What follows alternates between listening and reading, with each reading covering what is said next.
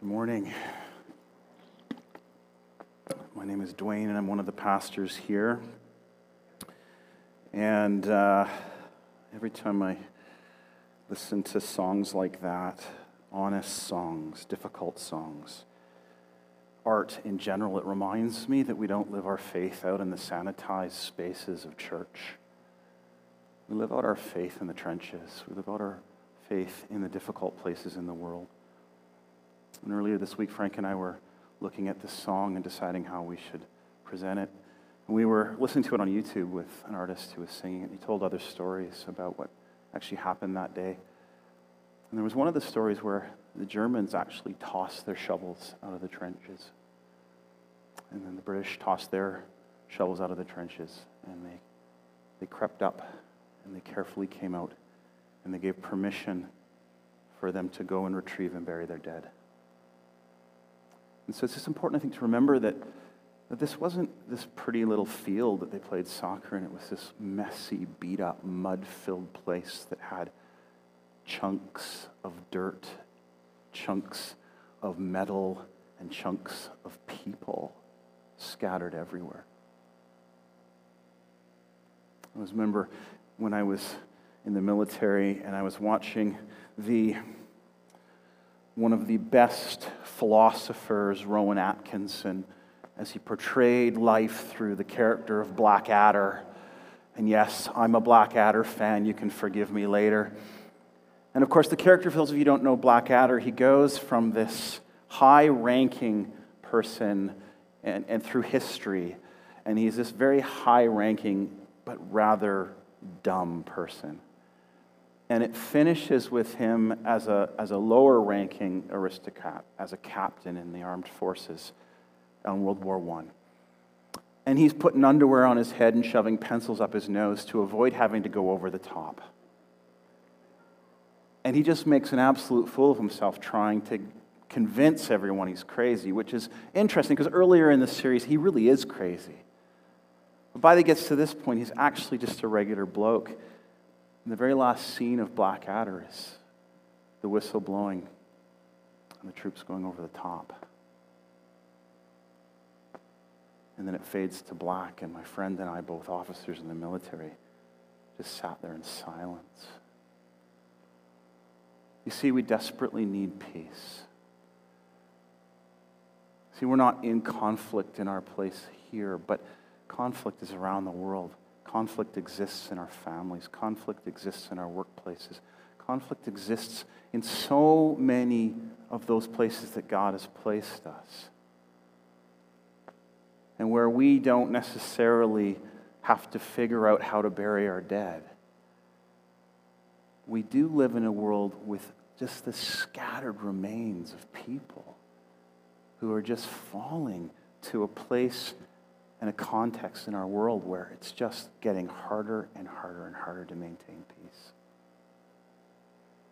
It reminds me of another story, it's another exile story, which calls our attention to the idea of peace. Now, the word shalom in Hebrew, which is this idea of, of peace, but not just peace with myself or peace as in an absence of conflict.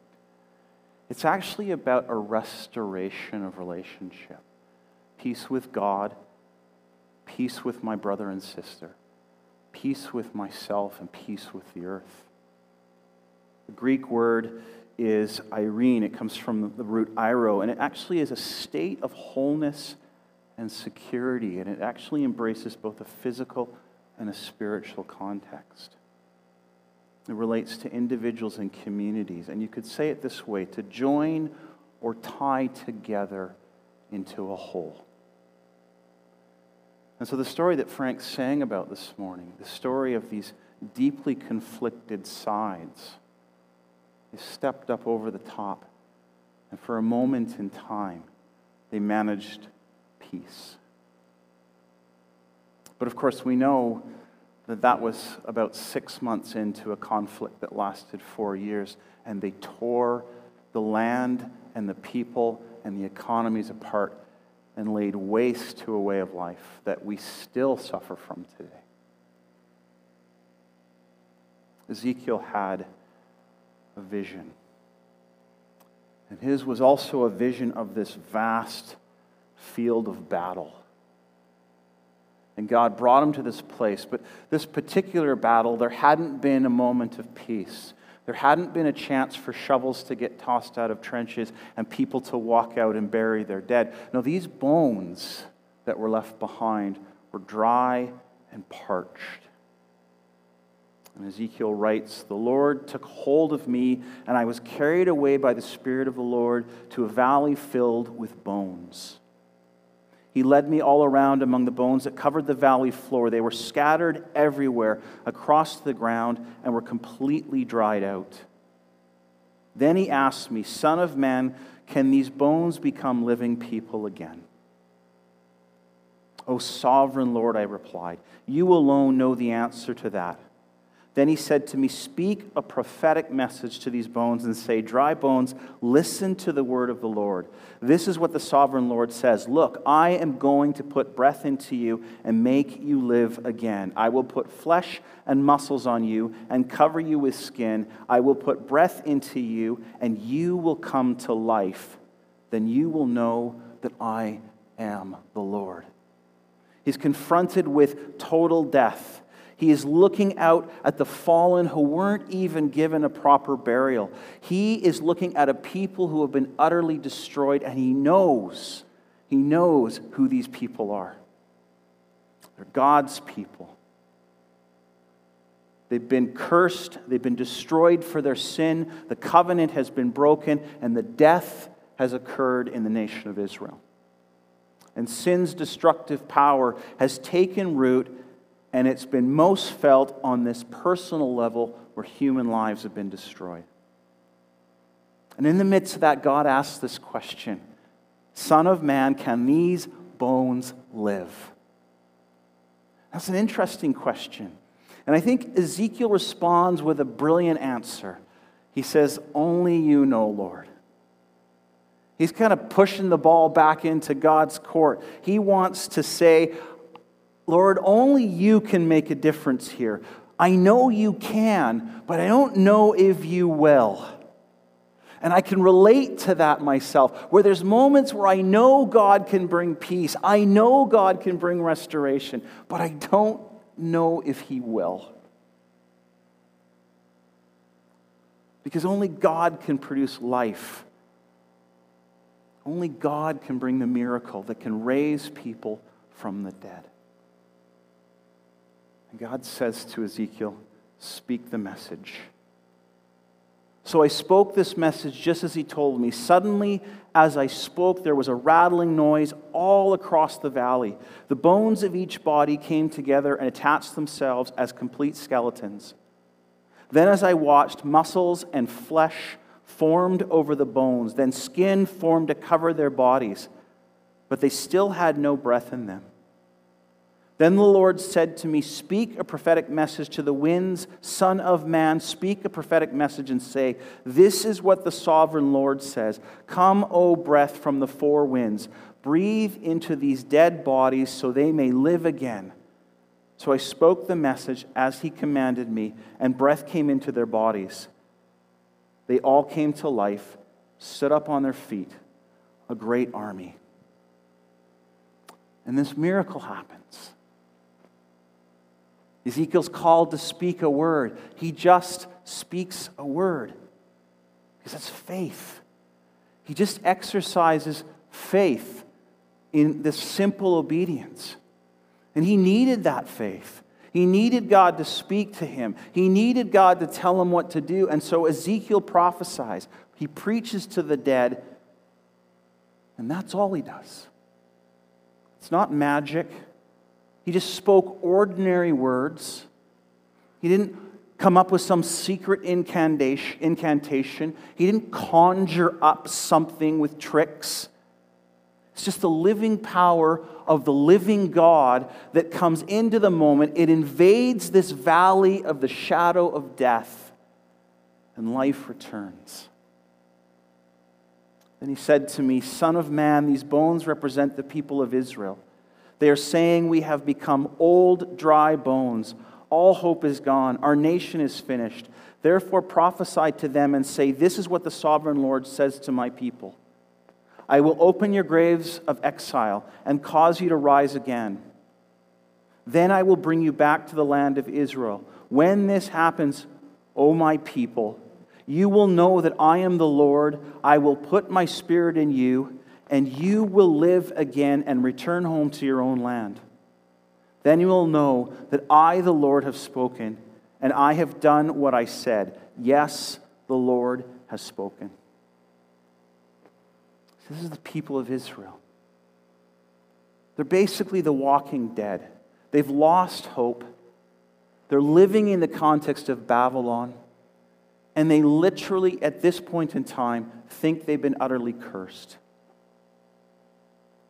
These feelings are summed up in lament. Our bones are dried up and our hope is gone. We are cut off. And it's in the midst of those fears, it's in the midst of that reality, it's in the midst of the lament where they know they've been utterly disconnected from God. They are, they are not at peace with Yahweh. And it's into that message that God comes with this word of hope. And we need to be careful here. This word of hope isn't about some future recreation of Israel. We, of course, are post resurrection people. So we hear this story and we immediately think God's talking about raising up the people at the end of days.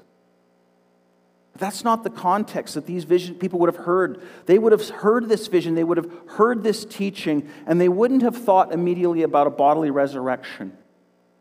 They would have been thinking, can God bring life out of death? Because we are a people living in death. You see, the main point here is that God was bringing hope to a people who were still living and not already dead.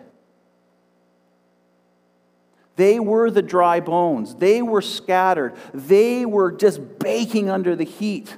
And they needed a hope that said, God is still on the throne and God still has a purpose. And so God comes into that moment to a living people and raises them up and gives them life once again. Now, for us, of course, we can follow the theological chain, and we do see in the risen Christ that it is fulfilled. But we can't miss that this was a message for a living people in the midst of a desperate time. You see, universally, I think there's a spiritual condition that we all share. Paul reminds us in Ephesians that all of us are dead in our transgressions and sins, in which we used to live when we followed the ways of the world and the rulers of the kingdom of the air. In many ways, we're kind of like the people of Israel. By nature, we're cut off from God and His life giving presence. Subjectively, we might actually feel that life is good. Some of us, before we come into a relationship with Christ, could be living the high life. Some of us might be in a point where life is so desperate and despair has, has crept in, and we just simply cannot see hope in the world. But objectively, we're equally dead, no matter what our reality is. It's in the midst of this that Jesus took on that death, allowed himself to be born, allowed himself to live through life, allowed himself to be raised up on a cross, allowed himself to become that death for us, and to show us that God has a plan to raise us up into new life. Just like the dry bones in Ezekiel's visions did not remain dead. Christ did not remain dead and broken in a tomb. His resurrection shows us that our sins are forgiven and we no longer need to be those dry bones. We can be living, breathing, spirit infused children of God that walk as restored and renewed people. Because the vision of Ezekiel is a reality for us today. This is a message of hope. It's also a message of peace. You see, Jesus brings good news to humanity, and it's a message for the living and not the dead. There are seasons in our lives where we can feel like dry bones. Seasons of adjustment and transition, seasons of exhaustion where nothing goes right. There can even be seasons where nothing is wrong in our lives. In fact, there's so much good in our lives, but the reality of uncertainty and change and transition can leave us feeling like our reserves have been entirely tapped. Stress comes in. It could be a new job, it could be having a baby, it could be retirement, building a house, getting married, contributing to life. And so we can't actually say, this is what's wrong. And we feel a little guilty going to our friends and family, our brothers and sisters, and saying, yeah, everything's great. But we still feel like dry, parched, leached bones.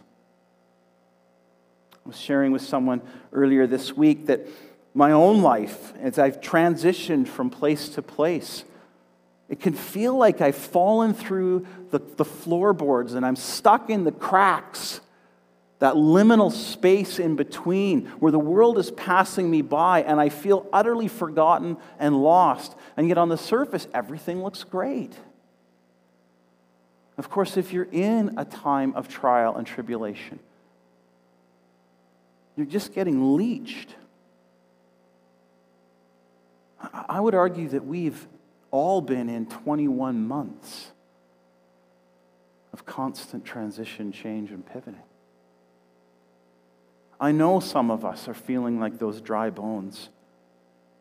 But this is the message of Ezekiel where hope is faded, where conflict exists, where death reigns, where everything seems lost, or nothing's going wrong, but I still feel terrible. It's here where Jesus enters and brings new life where he brings shalom, where he brings peace, where he brings restoration. And peace can rise. People living a lifeless existence find peace from the experience of desolation and discouragement.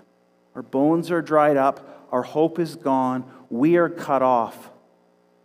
And in this moment, a word of peace comes in like a flood of fresh spring rain. This is the faith we need, and so we preach. We preach to the dead.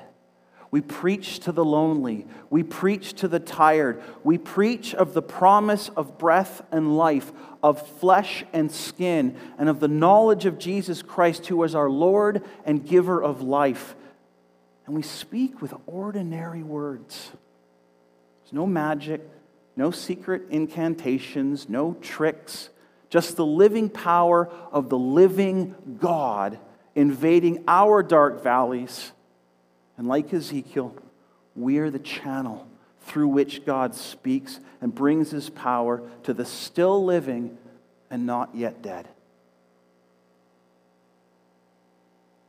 This is the restoration that God has for his people. This is where we find hope. This is where we find peace. The joining together into united and transformed people. And I don't know about you, but I actually see this as very good news.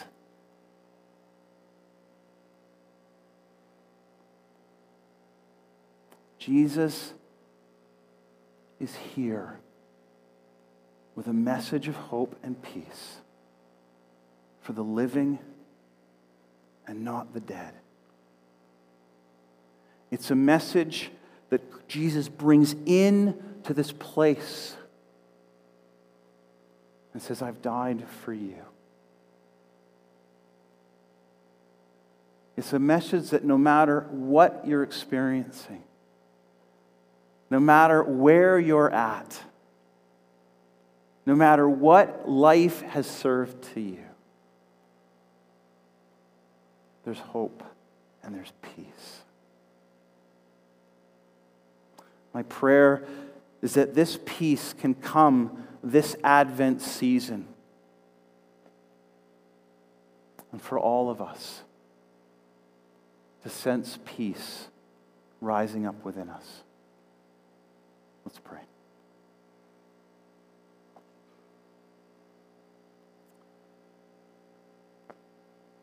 Lord, as we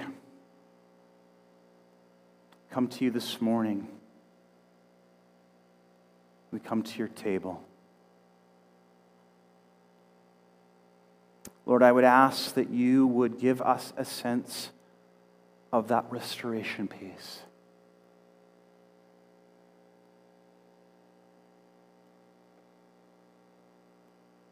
Lord, thank you for these amazing stories from Scripture that remind us that you, you love us so deeply. That the, the, the gulf that existed between us and you that we couldn't cross was crossed with the coming of your Son, the one we call Prince of Peace. Lord, in this day and this time where there's so much conflict, I'd ask, Lord, that you would bring your peace, infuse your peace into every area of our lives. May we be a people of peace. Lord, thank you for songs like Frank sang this morning, where there are those moments of peace. But Lord, we ask that we wouldn't descend back into conflict, that your peace would come and remain in our hearts and flow out of us to influence others. May we be known as ones who just bring calm.